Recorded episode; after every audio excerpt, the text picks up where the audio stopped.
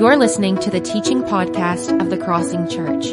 We exist so that the real you can have a daily encounter with the real Jesus in word and deed. For more information about our church, visit crossing paragould dot com.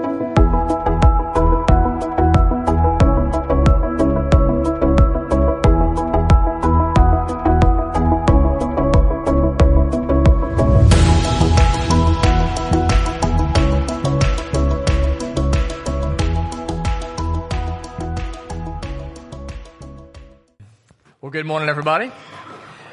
I want to invite you to go to Ephesians chapter two. If you have a Bible, Ephesians chapter two, as we continue our series that we have entitled The Invisible War, a series where we're learning together how to fight against uh, the devil, the world, and the flesh. And I just want to say again, um, uh, welcome to everyone. And on behalf of the pastors and members, if you are a guest today, we really are so glad uh, that you are here. We do not want you to just feel like a number or a face in the crowd. Uh, we truly want you to, to go from feeling like guests to family. And so if there's any way that we can serve you at all, Uh, I'll be at the front door. Would love to connect with you uh, as you walk out. Well, in nineteen ninety-three, Walter Isaacson, who was then a journalist for Time Magazine, was interviewing Woody Allen about his infamous affair with Soon-Yi Previn. And if you're unfamiliar with the story, basically, uh, Allen uh, was married to Mia Farrow, who was a well-known actress and model who had adopted Soon-Yi as a little girl from South Korea. And as the story goes, years after Soon-Yi was adopted, Mia found nude photos of her adopted daughter in her husband Woody Allen's briefcase. Uh, come to find out, Woody Allen, who was fifty-six at the time, and Soon-Yi, who was twenty-one, had been sleeping together for a few years. The two of them then went on to uh, date in public, and eventually they got married in nineteen ninety-seven. And if you're reading Isaacson's interview, which is really a fascinating case study on the human condition, I mean, he is just relentless. He continues to go at Woody Allen. He's persistent. He's trying to figure out why did you do what it is that you did. And Allen, all through the interview, refuses to take any blame, refuses to admit that he did anything wrong. And at the very end of the interview, there's this iconic line where Allen, in an attempt to justify his affair with his stepdaughter, said, and I quote, "The heart wants what it wants." Now, fast forward two thousand nineteen, sixteen years later, and you would think that because Allen gave his heart what it wanted that he would be perfectly happy. However, in a recent interview with David Segal of the Washington Post, he said the following: "Life is like a concentration camp. It's very hard to keep your spirits up. You just have to keep uh, selling yourself on a bill of goods. And some people are just better at lying to themselves than others. If you face reality too much, it's going to kill you. It's just an awful thing. And in that context, you've got to find an answer to the question of why should I go on?" Now, the reason I share that this morning is um, not to throw Woody Allen under the bus, but but listen, though I know most of us would never agree with Woody Allen's actions, I really believe that most of us are tempted to believe, like Woody Allen, the same lie that says that if you're going to be happy, that if you're going to be fulfilled, that you just need to give your heart whatever it wants, that you need to follow your heart's desires. And as popular as this message now is in our culture, what I want you to see this morning is what we often refer to as the desires of our heart is what the Bible refers to as, as the cravings of our flesh. And the flesh, as we're going to see this morning, rather than being our ally, is actually one of the three enemies to our soul and society. And this is where we get this from. Look with me in Ephesians chapter two. Hopefully you're there by now. And we'll start in verse one. I'm going to be reading, by the way, from the N I V translation. And as always, if you want the notes to the sermon or some of the points, you can get that off the YouVersion app that's made available to you. But Paul here, writing to the church of Ephesus, says the following: "As for you, you were what? Dead." It's important for you to know that before you met Jesus, you were not just kind of struggling along, but you were spiritually dead, which means you did not have the capability to move towards God without God first moving towards you. You were dead in your transgressions and sins, verse two, in which you used to live when you followed the ways of this world and the ruler of the kingdom of the air, the spirit who is now at work in those who are disobedient.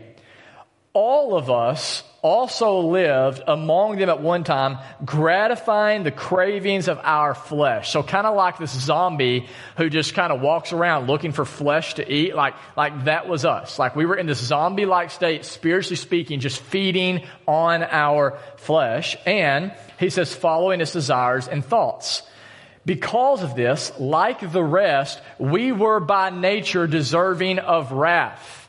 So because of just the fact that we have a human sinful nature, Paul says we are all deserving of hell. Yet, verse four, because of his great love for us, God, who is rich in mercy, made us alive with Christ, even when we were dead in our transgressions.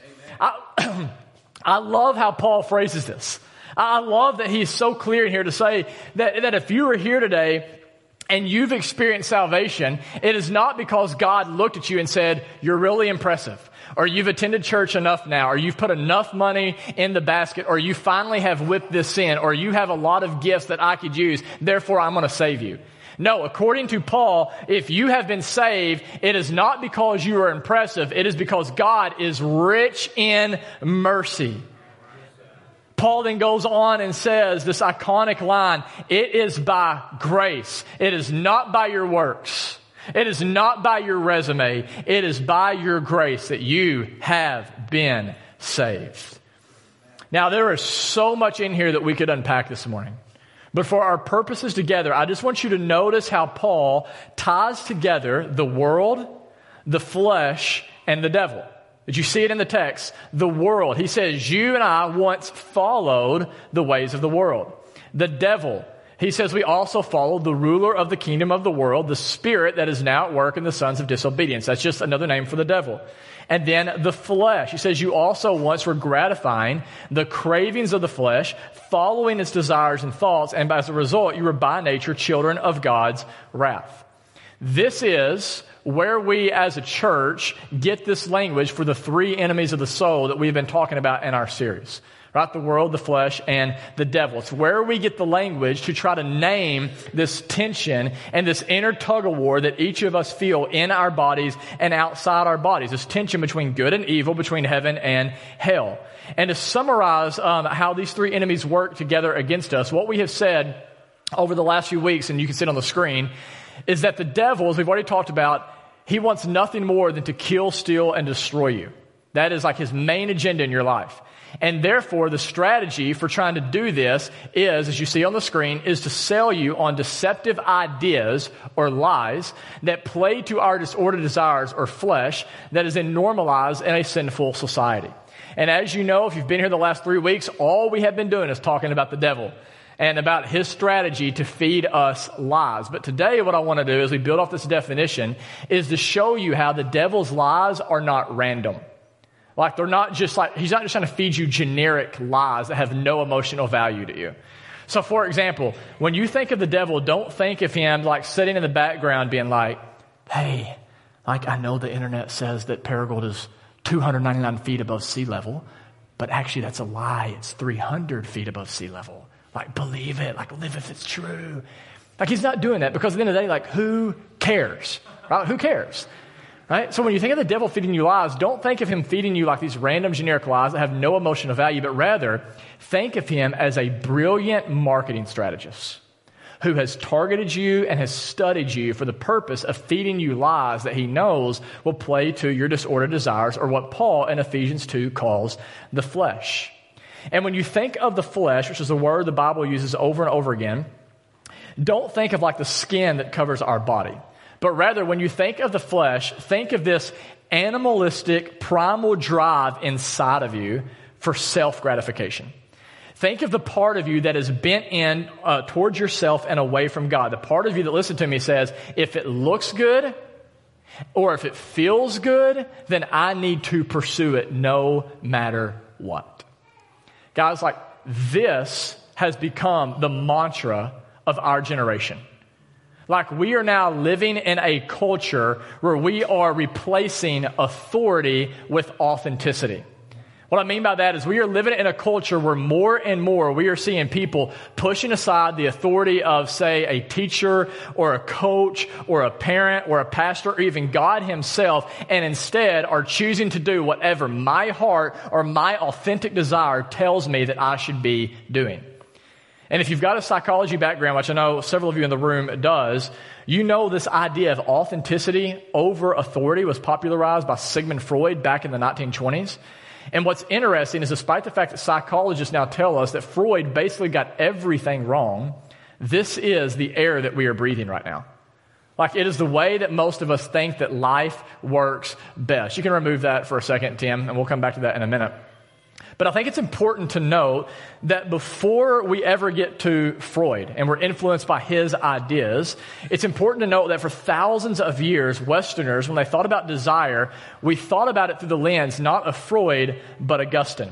And if you don't know anything about Augustine, uh, basically what you need to know is he was a fourth century, basically African playboy um, who began to follow Jesus. And upon giving his life to Christ, he grew into this towering mind who gave a lot of uh, shape to our Western thought for at least a thousand years. And though this is a little bit heady, it's important that you get this. For Augustine, what he basically taught was that because we are as humans made in the image of a loving God, we are as humans made to love. Now, here's the problem. Because we were born into a fallen, sinful world, the problem now is not that we don't love, it's that we just love the wrong things. Or as Augustine would talk about, we love the right things, but we love them in the wrong order. So for example, is it a bad thing to love your career? No. Like, it's a good thing to love your career. But if you love your career more than you love your kids, like Augustine would say, that's a disordered desire. And anytime you have a disordered desire, destruction and death are just right around the corner. Now, in light of that, what Augustine and writers of the New Testament would say is this, and you need to get this today, that if you want to flourish, if you want to be satisfied, if you want to be fulfilled as a human being, you need to reorder your lives and your loves around Jesus, and you need to say yes to what is right, to the right desires, and you need to learn to say no to the wrong desires. Which means if you're going to be fulfilled, if you're going to be satisfied, you cannot walk around with the mindset of I just need to do whatever I want to do whenever I want to do it, but you actually need to live with self-discipline and self-control. And when you think about these two things, self-discipline is basically the ability to say yes to what is right, even when you don't want to. And self-control is the ability to say no to what is wrong, even whenever you don't want to. And one just kind of easy practical example I can give of this without embarrassing my wife, since she came to the early service and isn't this one, is my wife recently has decided that because she knows her physical health also impacts her spiritual health, she wants to get physically healthier. And so she set a goal of how much weight she wants to lose. And since August, she's lost like seventeen pounds. And she's lost it as the result of self-discipline and self-control. For example, last night, even though it was cold, even though we had a long day, at nine p.m. we finally got the kids in bed and got everything wrapped up, she went for a one-mile run. She said yes to what is right, even though she didn't want to. Uh, when it comes to self-control, she has said, this is how many calories I'm going to take in every day, and even if it's a holiday, even if it's our M C meal, and Josh Everett has made some amazing dish or whatever else, it's like she still says, like, this is the amount of calories that I am going to take in, right? So I'm going to say no to what is wrong, anything above that, even if I don't want to. And as a result, listen, because of her self-discipline, because of her self-control, because of her restraint, because of her dying to her flesh, she has experienced over the last couple months not less freedom, but more freedom. Like, not less life, but more life. And the reason it's so important for us to get this today is, listen, logically, like, you hear that story and you're like, yeah, that makes sense. But what you have to understand is culturally, we are being fed a message every single day that says the exact opposite of that.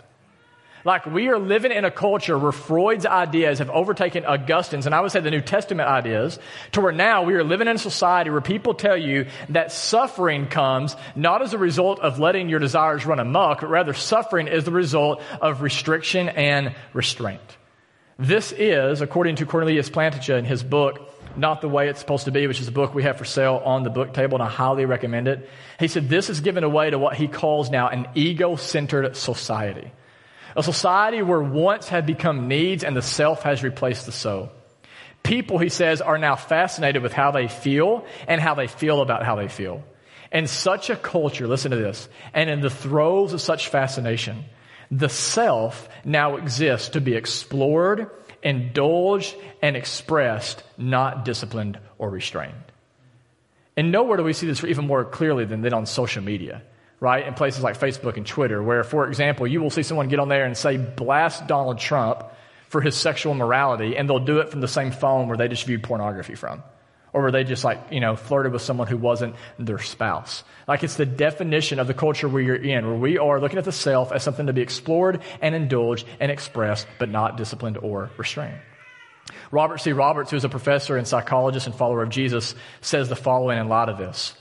We have been led to believe as a society that the self is sacrosanct. I mean, that means it's, it's the most important part of us, and it should not be interfered with. Like, who are you to ever tell me that I shouldn't pursue my desires? If I want to do it, I should be able to do it, and your authority, like, should be nothing. Just as in earlier times, it was thought never fitting to deny God, now it feels never right to deny oneself.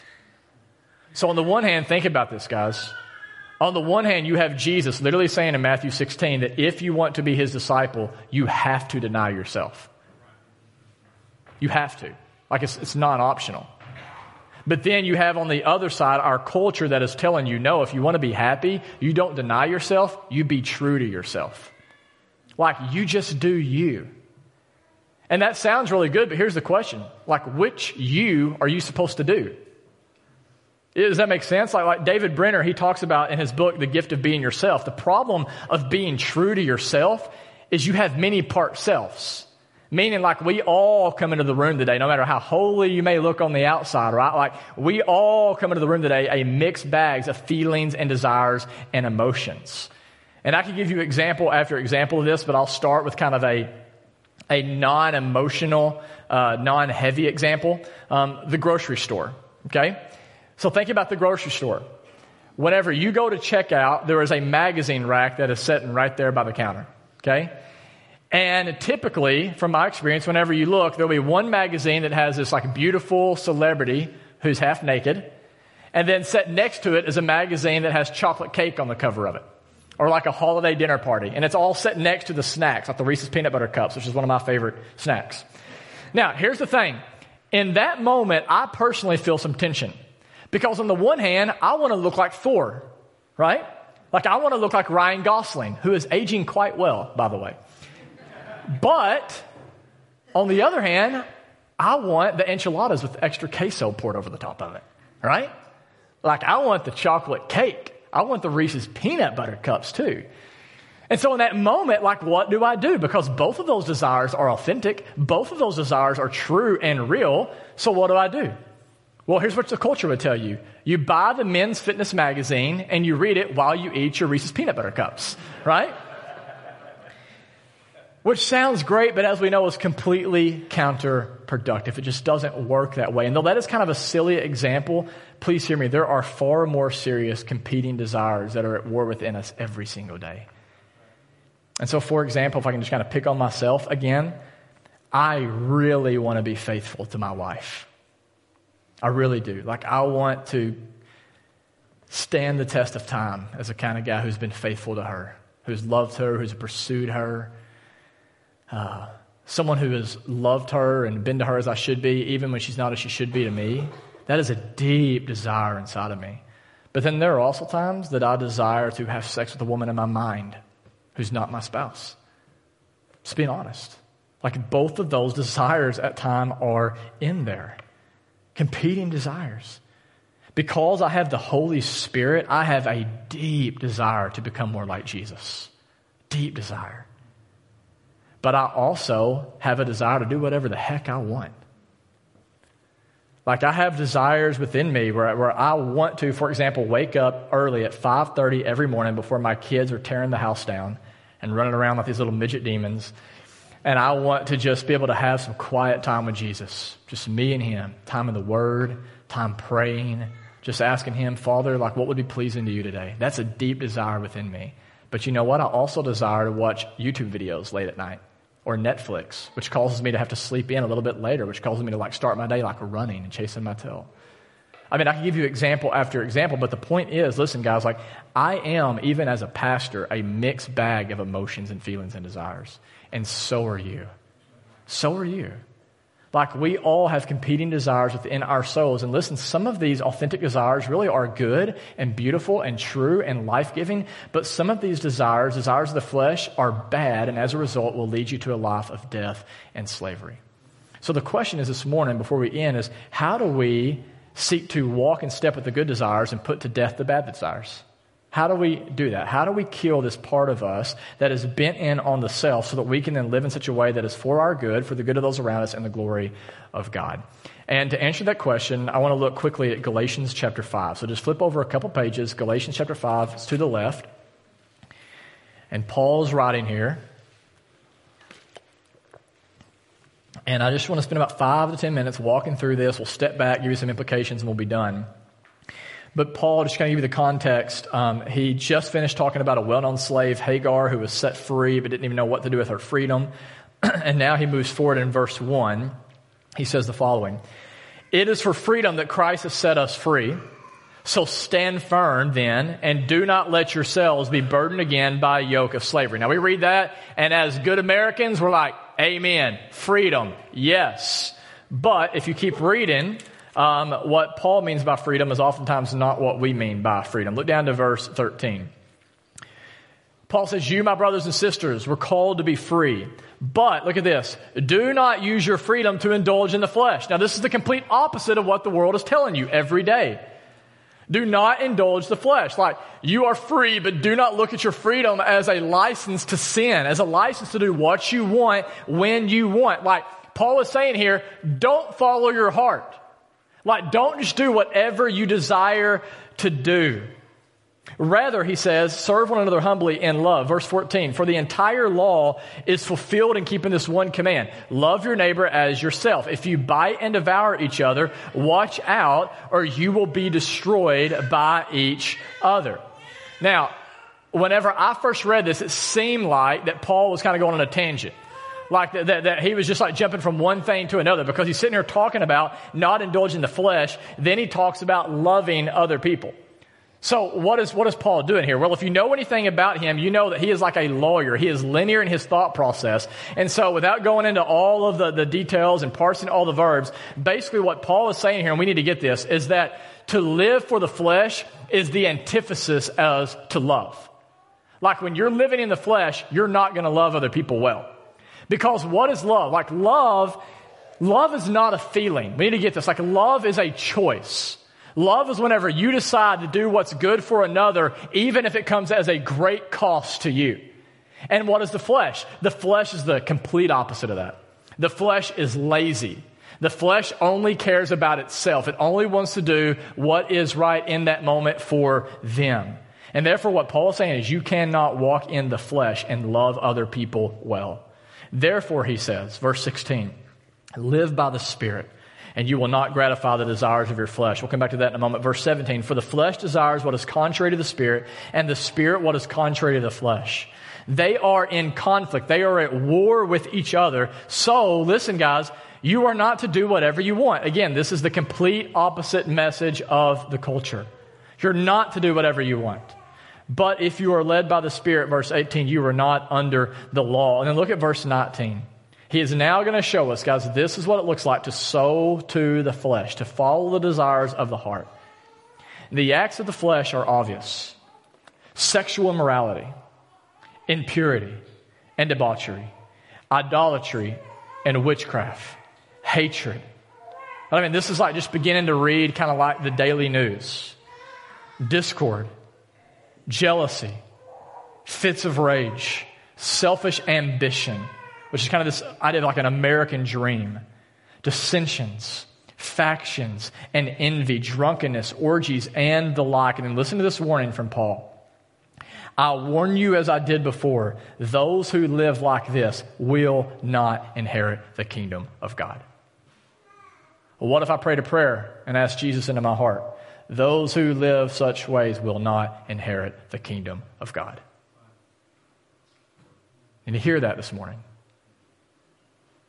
that, that if you continue to say, I'm going to basically pick and choose what parts of the Bible I want to follow.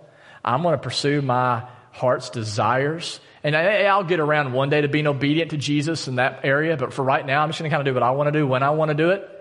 You have zero confidence that if you die, that you will wake up in the kingdom of God. That's what Paul just said here. Like, that's heavy stuff.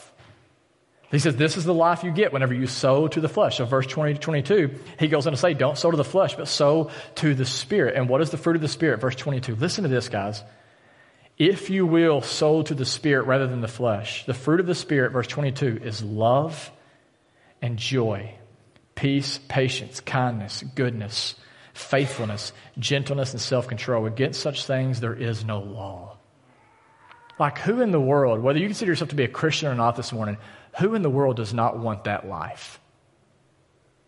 Like, what Paul just said is, here's how you can know you're walking in step with the Spirit. You're sowing to the Spirit rather than the flesh. One is, you know you're loved. You're not working your tail off to try to prove something to everybody else in order to get loved. Like, you know you're loved by God the Father. And from that place of love, you have this deep well to pull from and love other people. That's what happens when you sow to the Spirit. He says, you don't just have love, you have joy. Some people in this room right now, you are battling depression.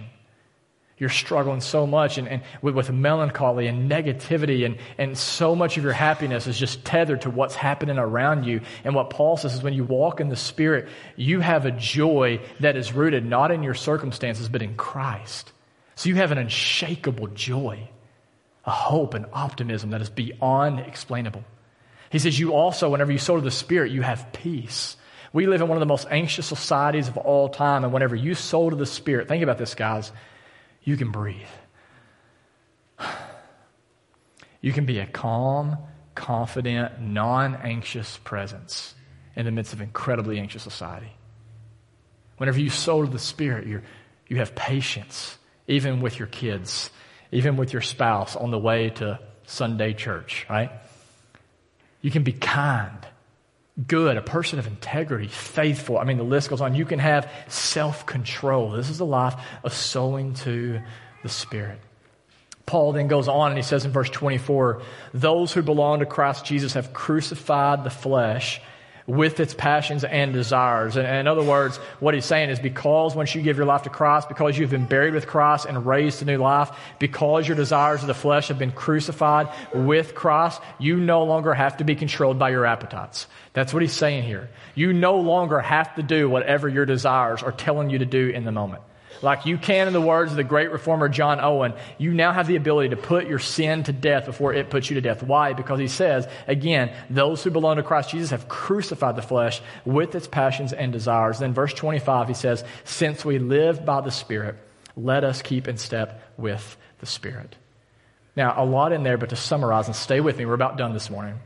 To summarize, Paul says, in Christ, you have been set free. You are no longer a slave. You are free, but listen, you are not free to live however you want. You are free to walk in line now with how you were created and designed to live. And for Paul, what he goes on to say is, the way that you do this, the way that you put the flesh to death and you walk in line with the way you were created to walk, is by walking in step with the Holy Spirit. This is this point all through Galatians chapter five. I mean, he says in verse sixteen, live by the Spirit. Verse eighteen, be led by the Spirit. Verse twenty-five, live by the Spirit and keep in step with the Spirit. Four verbs that form one crystal clear word picture of walking in the Spirit. And what Paul wants you to see today is, this is how we kill. This is how we mortify. This is how we die to our flesh, which means, please hear me, if you want to break free from your addictions, if you want to break free from, from lust or greed or apathy or anxiety or slothfulness or whatever it is, if you want to experience life to the fullest as Jesus has come to give it to you, it's not going to come from you just white-knuckling it. Like, it's not going to come from you just saying no to drugs. Like, it's not going to come from you trying harder to be better. You need to get this today. Like, you're not going to be able to just like pull yourself up by your bootstraps in your own strength. Like, like willpower is a great thing, but willpower alone will not save you. Willpower is limited. Willpower, right? Like you wake up in the morning and you can pull the drain on your willpower. By the time you get to the end of the day, it's gone. That's why most of us, the stupid decisions we've made in our life have happened past eight p.m., right? Willpower is not enough. Like willpower will not free you from your addiction, which is rooted in something much deeper than your desire for drugs and alcohol. It, it does not stand a chance against pornography and generational sins. And therefore, what Paul wants you to see here, as you see on the screen, is the solution to overcoming the flesh. It's not found in willpower, but it's found in the Spirit's power. And the good news is today is, please hear me, if you are a follower of Jesus, you have access to that power right now. Amen. Right now. Paul says in Romans chapter eight that if you are a Christian, you have the Holy Spirit, and the Holy Spirit is the one who gave the, Jesus the power to raise from the dead. You ever thought about that? Like you have the same power that raised Christ from the dead inside of you, which means now you have everything that you need to walk free. And when I say walk free, please understand me, I don't mean that you now have the freedom to do whatever you want. I mean you have the freedom to not do whatever you want. You have the freedom, rather than being controlled by your fleshly desires and appetites, you can cultivate the kind of life where through the Spirit you can now produce you. You. Yes, like you as an individual, you can right now, no matter who you are or where you come from, begin to cultivate the kind of life where you experience love and joy and peace and patience and so on. All by walking in the Spirit. The question is this morning is, how do you do this? At least I hope you should be, hopefully you're asking that question by now. Because there's some of you, like you're the, you're, you're the opposite of love. You're experiencing the opposite of love, the opposite of joy, the opposite of peace. So how do you begin to walk in the Holy Spirit? And I wish there was just an easy button where it's just like, like you just flip it on, like Spirit's power, right? Like just flick it on. But here's the reality, and please get this today. If you want to walk in the Holy Spirit, you have to do that through the spiritual disciplines. Meaning, you need to, if you want to walk in the Holy Spirit, I'm just telling you, you have to read your Bible. You have to open this up and you have to meditate. You have to take this right here and you have to put it right in here. Doesn't matter who you are or how you're hardwired. I'm not a reader. Doesn't matter. Listen to it on, on audio, whatever you have to do. Like, we need to spend time in the Scriptures. If you want to walk in the Spirit, we need to be a people who are persisting in prayer, even whenever it feels like your prayers are hitting the ceilings. You need to be someone who's engaging in community. And I'll just tell you right now, community is stinking hard.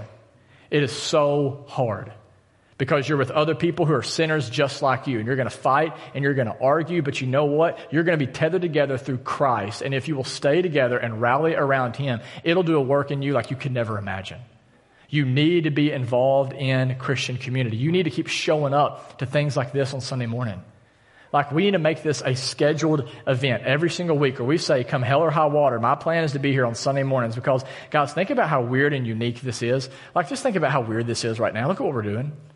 Like, I'm standing on the stage teaching from the Bible. You just sung some songs to some guys that were on a, like, you know, while they were singing on, you know, on a stage. You're about to take communion. We pass offering baskets around. You put money. What is all of that about? It's about literally you interrupting your life for just a little bit each week and remembering you're not the center of the universe, that Jesus is. This is huge in your spiritual development. It's huge when it comes to us learning how to walk and step with the Holy Spirit. And there are so many other disciplines that I could talk about this morning. But what I just want to say is we, as we kind of talk about our practice for this week, because as you know, every year we do this series. This is one of them. It's a practicing series where we're taking a teaching. We're working on it together in communities. And this week, in light of talking about spiritual disciplines, because we really believe that spiritual disciplines are spiritual warfare, we want to practice over the next two weeks, actually, confession and fasting. Next week, we'll focus on fasting. This week, we're going to focus on the, uh, on the spiritual discipline of confession. And if you're in a missional community, I would encourage you, make sure you show up at your M C meal today, because we'll dive into this. We'll talk about it with your M C leader of how do we actually confess our sin to God and one another.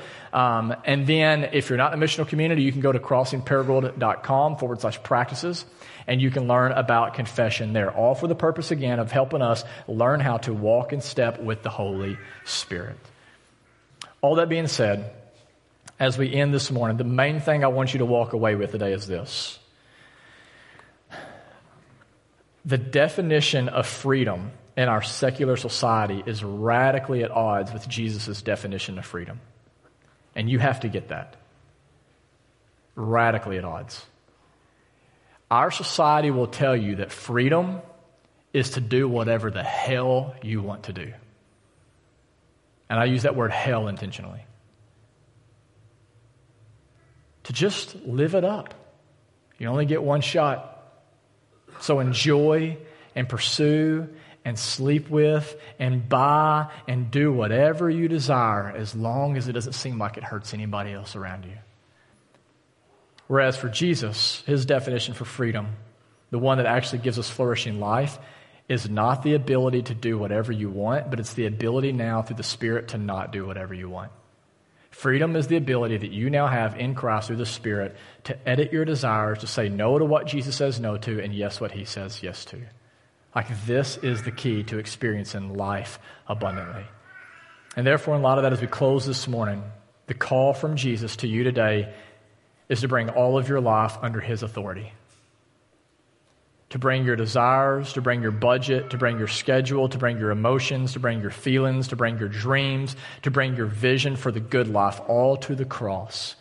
And to trust Jesus' upside-down vision of the good life, where he says that those who want to find their life have to first lose it. And so trust that whenever you do that, that just as Jesus died to himself literally on the cross, and on the other end of that death there was a resurrection, there was life abundantly, the same will be true for you today. Whenever you come to Christ, when you lay it all down at the cross. And to help us embody that truth every week, listen, we partake of communion. And I want to, I just want to, if I can capture your attention for just about forty-five more seconds. This is incredibly, this is an incredibly important part of our worship service. We would not do this just for the fun of it or because it's like it's just something else to do. Jesus has commanded us when we come together to take of communion. And so we come together, and, and what we do is when we tear off a piece of bread, we remember the body of Christ, that God, rather than making us work our way to him, he took on flesh and blood. And his flesh was perfect flesh. It was sinless flesh. And then we remember when we dipped in the juice that he went to the cross as a perfect sacrifice, and he shed his blood for you and me for the forgiveness of our sins. So no matter, guess what, no matter how perverted you've been this week, no matter what you've done, no matter how fleshly you have become, if that's even a word, you can be fully forgiven in Christ. And you can come and you can remember that. You can remember your freedom and forgiveness by partaking of communion. We have two stations in the front, again, two in the back, gluten-free option for you, my back left, your back right. If you are here today, though, and you are not a Christian, man, I pray today is the day of salvation for you. I pray that you would take seriously the fact, guys, that there really is a heaven, there really is a hell, there really is an eternity. And I was just reminded just even yesterday, we have no idea when we're going to enter into that. Today is the day of salvation.